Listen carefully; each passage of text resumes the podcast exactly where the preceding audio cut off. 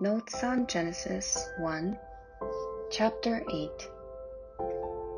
The Mark of Salvation upon my heart.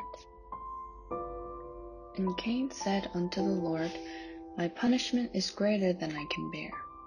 Behold, thou hast driven me out this day from the face of the earth, and from thy face shall I be hid, and I shall be a fugitive and a vagabond in the earth. And it shall come to pass that everyone that findeth me shall slay me. Genesis chapter 4 verse 13 to 14.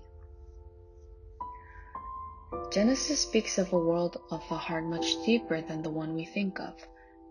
But it is difficult to know the world of our heart without going through the mirror called Genesis.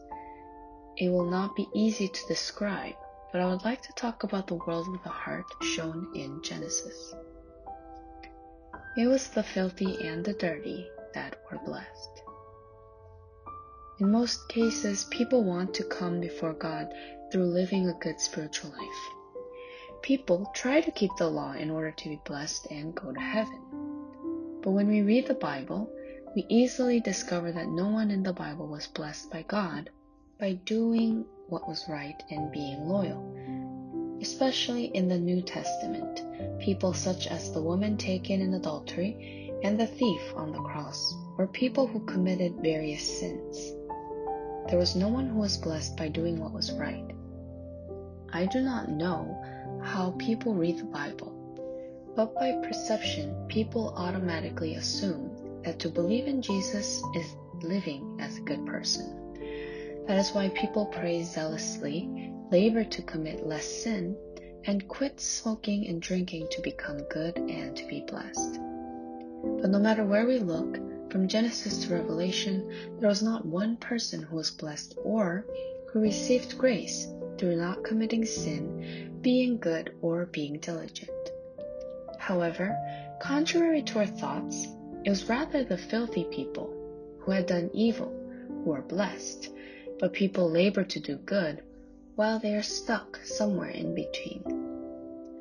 Cain in Genesis chapter 4 appears to be a good person, but he later crumbles down more and more into becoming a murderer who stands in opposition to God. People may think of this story only as a story of Cain, but it is a story about us. It seems that when we are young, we are living as good people, but as we grow older, we sin more and more. We become more and more evil with age. Then later on, we say, I cannot do it, and reach the same point that Cain had, saying, My punishment is greater than I can bear. We no longer have methods of our own at that point, and thus we can only wait for God's grace. If a good swimmer falls into water, he will not ask to be rescued but will swim out himself. If one who does not know how to swim falls into the water, he will shout, Now I am dying, and will huff and puff, waiting for rescue. People fool themselves into thinking that they can do good. They think, all I have to do is read the Bible. I just have to keep the Ten Commandments. I just have to stop sinning. I just have to be good. There are so many people who foolishly think this. I too, for a long time, lived thinking this, but it is not feasible if attempted. People who want God to fulfill their desires. When the Israelites left Egypt, God led them through Moses. I will send you to lead my people, the children of Israel, out of Egypt into the land of Canaan. Moses then told this to the children of Israel. At that moment, if the children of Israel would have accepted those words by faith, they would have said, God is leading us out of Egypt into the land of Canaan that is flowing with milk and honey in order to bless us and bestow his grace upon us. And they would have been joyful and thankful coming out of Egypt. They would have been joyful and thankful even if the circumstances were difficult, because they would have believed that God would ultimately lead them to a blessed place. However, the children of Israel did not receive the heart of God, but they received the words within their own thoughts. They were joyful and thankful simply because they were now being delivered from their torturous life of carrying dirt and baking bricks. They were being delivered from the pain of having had to throw their male children into the Nile River. Their thankfulness was not from fully knowing the plan for leading them into the land of Canaan, flowing with milk and honey. It was a temporary joy and thankfulness for being freed from the pain of hard labor and their male children having been killed. Soon afterwards, the Red Sea blocked the Israelites' path and the Egyptian soldiers were chasing them. In this instance, the faith, God is leading us to Canaan, so God will open up our way even though the Red Sea is in front of us, arises in the heart of a person who has received the heart of God. But the Israelites complained against Moses and cried out, Why did God call us out of Egypt to have us die here in the wilderness? Is it because there are no graves in Egypt that you are doing this? A person who lives with the heart of God is completely different from a person who simply thinks and follows Him because He helps in times of difficulty. Most people do not want to live through the heart of God. They want a God who helps them with the difficulties in their lives. We long for a God who heals our diseases, makes us rich, and fulfills our desires. Such people complain against God and abandon their spiritual lives even in the midst of believing in God when they face difficulties. In Numbers chapter 21, the Israelites complained against God in the wilderness, and fiery serpents came upon them and bit them. Then they realized their wrong and said, God, we have sinned, we have done wrong, and asked, God, take the fiery serpents away. They did not truly realize their wrong but because of the biting of the fiery serpents, they had no choice but to ask for forgiveness.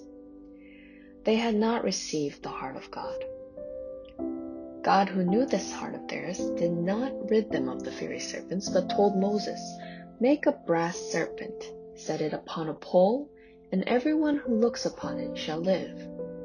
There were 600,000 grown Israelite males plus women and children in the and only one brass serpent was made.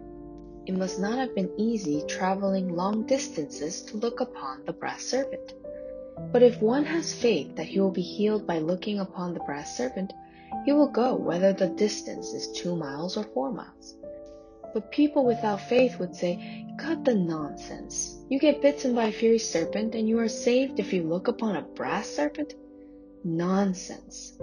And believe in their own thoughts. They cannot look upon the brass serpent for healing. Throwing your thoughts away, for they are evil. We are truly dirty and wicked people. Satan has continually placed lustful, deceitful, and wicked hearts inside of man after Adam and Eve sinned. Thus, such hearts continually spring forth in us. People who go to church without the heart of God think never leave during the service, and they comfort themselves for having such hearts. Then they say, Holy God, I've come before you to have service.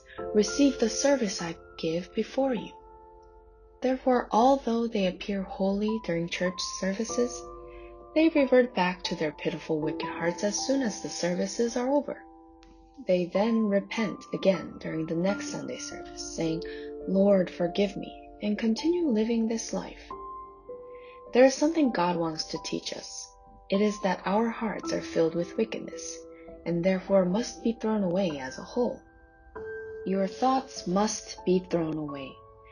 Your thoughts are connected with Satan's thoughts, and through those thoughts, Satan continually inserts evil. As a result, we wind up only committing evil regardless of our own will. We can only have dirty and filthy thoughts. However, God leads us to throw our thoughts away, but we are unable to throw them away. Who seeks grace? The Korean War occurred when I was young. Many people starved after the war. Once, when we were having breakfast at our home, we heard a strange sound outside the gate.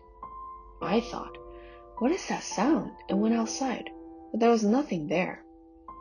As we were eating again, we heard another strange sound. Later, I saw that a friend of mine from my class had come to get some food. He was so hungry he came over to receive some food, but he felt so ashamed that he could not say a word. He could only make ugh noises. He would then hide when we went out. Later, my friend told me that in the beginning he felt so ashamed that he could not ask for food. But after a day or two, he said that he was able to. It was difficult back then because there was no food. Who enjoys begging? Who would leave food at home to go out to beg?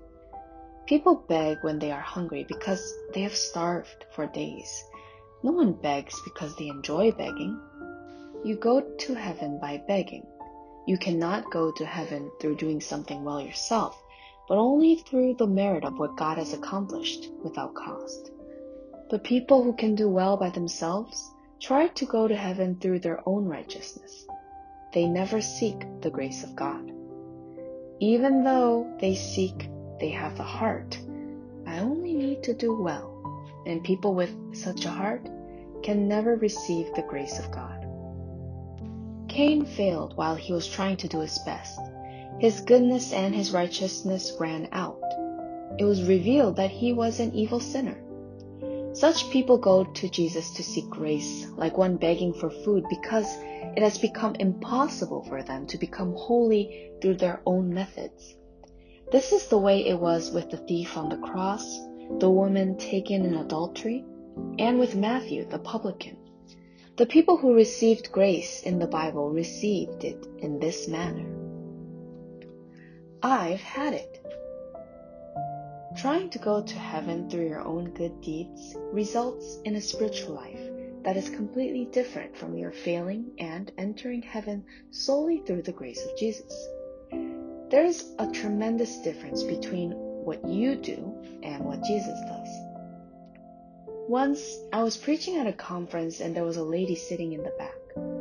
People were going home after the conference ended, but this woman remained sitting in her chair wearily. I approached her and said, Hello, and she was startled. I asked, Are you satisfied with your spiritual life? And she said, Pastor, I'm exhausted. I've had it. I've reached my limit. This lady was exhausted and had reached her limit because she had tried to do everything by herself. Would she have reached her limit if God was doing everything? It is easy to have your sins washed away when God washes them away. It is very easy to become clean and pure if God does it. That is so with the Bible. It does not work for the prodigal son no matter how hard he tries to live a clean life in the pig pen. He could not have accomplished it no matter how hard he tried, but it was accomplished very easily when the father did everything, even though the son was doing nothing.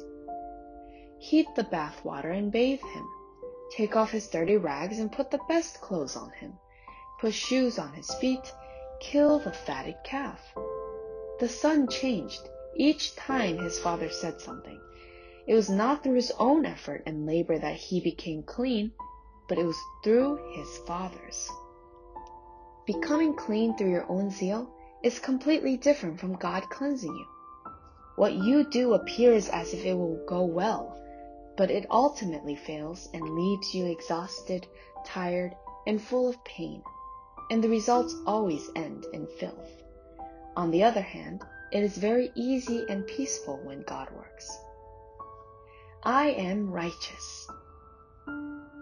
I say all of my sins have been washed as white as snow. I am justified and sanctified. People are amazed when they hear this, some people argue and ask me, You don't sin? This is what I tell them. I was truly an evil, dirty sinner, but the Lord has washed my sins away. I have no doubt that God sent His Son Jesus Christ to this earth and He has washed me white as snow. That is what the Bible says. I have memories of committing sins, doing evil, and living a filthy and dirty life. But the loving Lord has abundantly paid for those sins that I remember. In Isaiah, it says that the Lord has paid double for all the sins I have committed. I have become holy through the grace of the Lord, because the Lord has received double the punishment for the sins I have committed. I am justified. Some people say to me, How arrogant! Who's righteous? The Bible said that there is no righteous, no, not one. There is no one who is righteous to begin with. All are sinners, but those cleansed by Jesus are righteous. The Bible often speaks of the righteous. For the Lord knoweth the way of the righteous. Psalms chapter 1 verse 6. The just shall live by faith. Romans chapter 1 verse 17. The effectual fervent prayer of a righteous man availeth much. James chapter 5 verse 16. There is no one that does not sin. But Jesus has received the wages for our sins and washed us spotlessly clean of our sins, making us righteous. We become clean if Jesus cleanses us. Would Jesus wash sins half heartedly? Housewives may do dishes half heartedly and leave some stains, but Jesus has completely washed our sins whiter than snow. My sins have been washed through the blood of the cross. This is not something we have done we have nothing of which to boast. The Lord bestowed His grace upon us, but people who think that they can do well cannot receive grace. Many people are too busy and lost trying to do good themselves, but filthy people who cannot do good deeds can look to the cross of the Lord. The Passover is upon us as well.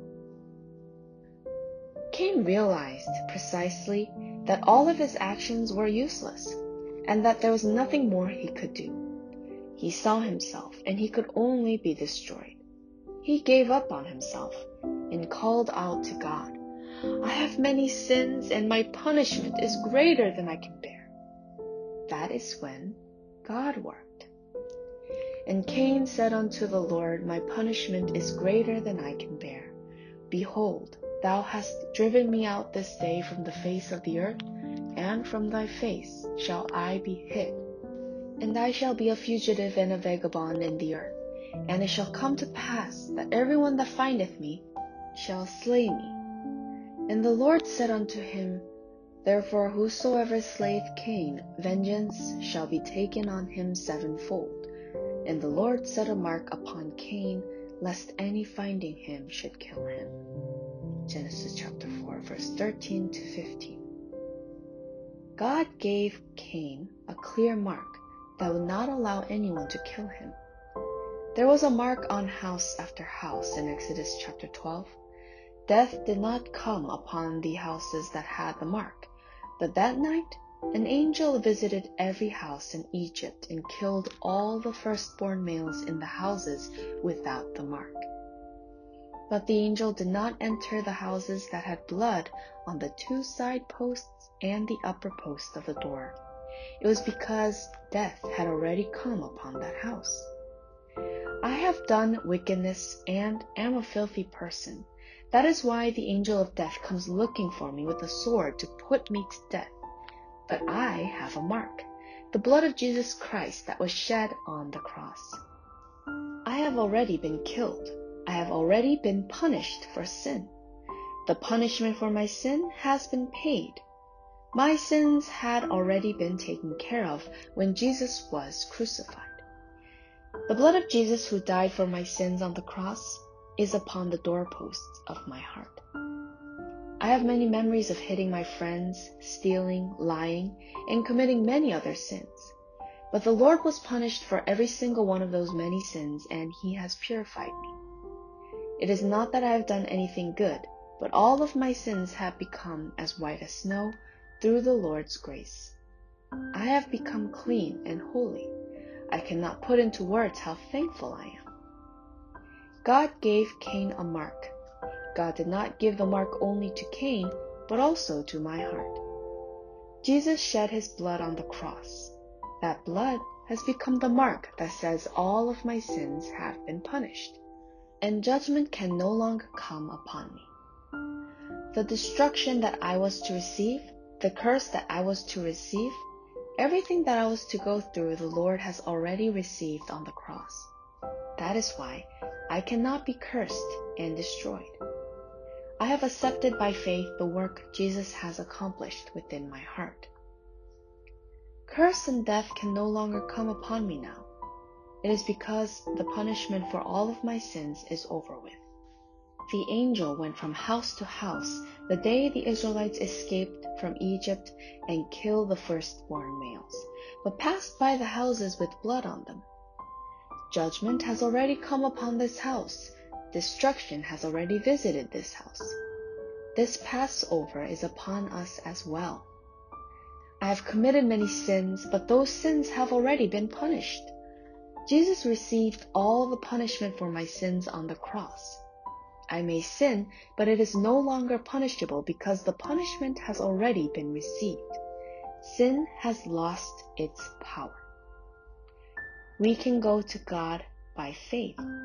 God gave us the mark of salvation so that we may escape death, just as He gave a mark to Cain.